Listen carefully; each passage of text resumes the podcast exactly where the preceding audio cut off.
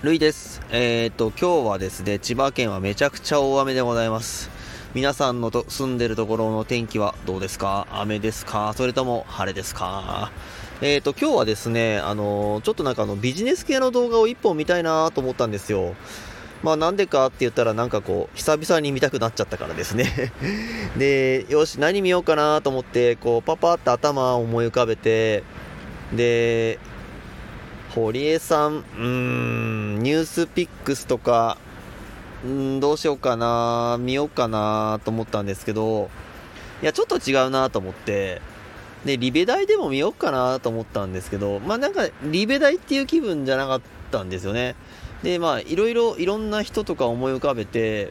最終的に、えっ、と、金婚西野さんと、えー首でも年収1億円の、えー、小玉歩夢さんの、まあ、どっちか一本見ようと思って、で、よし、じゃあ、まあ、久しぶりに金婚西野さんでも見るかと思って、で、ちょっとあの、探してたら、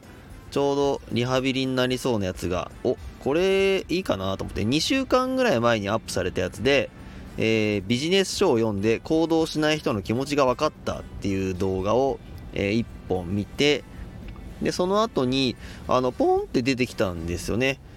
おすすめみたいな感じで。で、それがですね、あの、論文チャンネルの、えー論文の淳さんと、えー、金婚西の緊急対談、吉本大将の真相、忖度なしで聞いてみたよ、みたいなのが出てきちゃって、で、これが30分ちょっとあったんですよ。なんですけど、えー、とこの動画がまあ良かった。すごい良かったんですよね。ちょうど私の年齢がですね、えーこの金婚西野さんと論文淳さんのちょうど間なんですよね。で、ちょうどですね、この2人の話がなんかもう、なんか人と人としての話とか、まあ、その人生、なんか経験してる重みとか、こういろんな深い話があって、まあなんかほんとすごいいいリハビリになったんですよね。で、これ感想とか言っちゃうと、もう多分すごい時間かかっちゃうと思うんで、まあそんなこんなで気分を良くして、今こう、スタイフに戻ってきて、なんかこう、一言洒落たこと言っちゃおうかななんて思ったんですけど、全然思いつかないですね。まあ、私はこんなもんかなっていうところで、えっ、と、今日もですね、あのーそんなビジネス系の動画を見ましたよ、なんていう、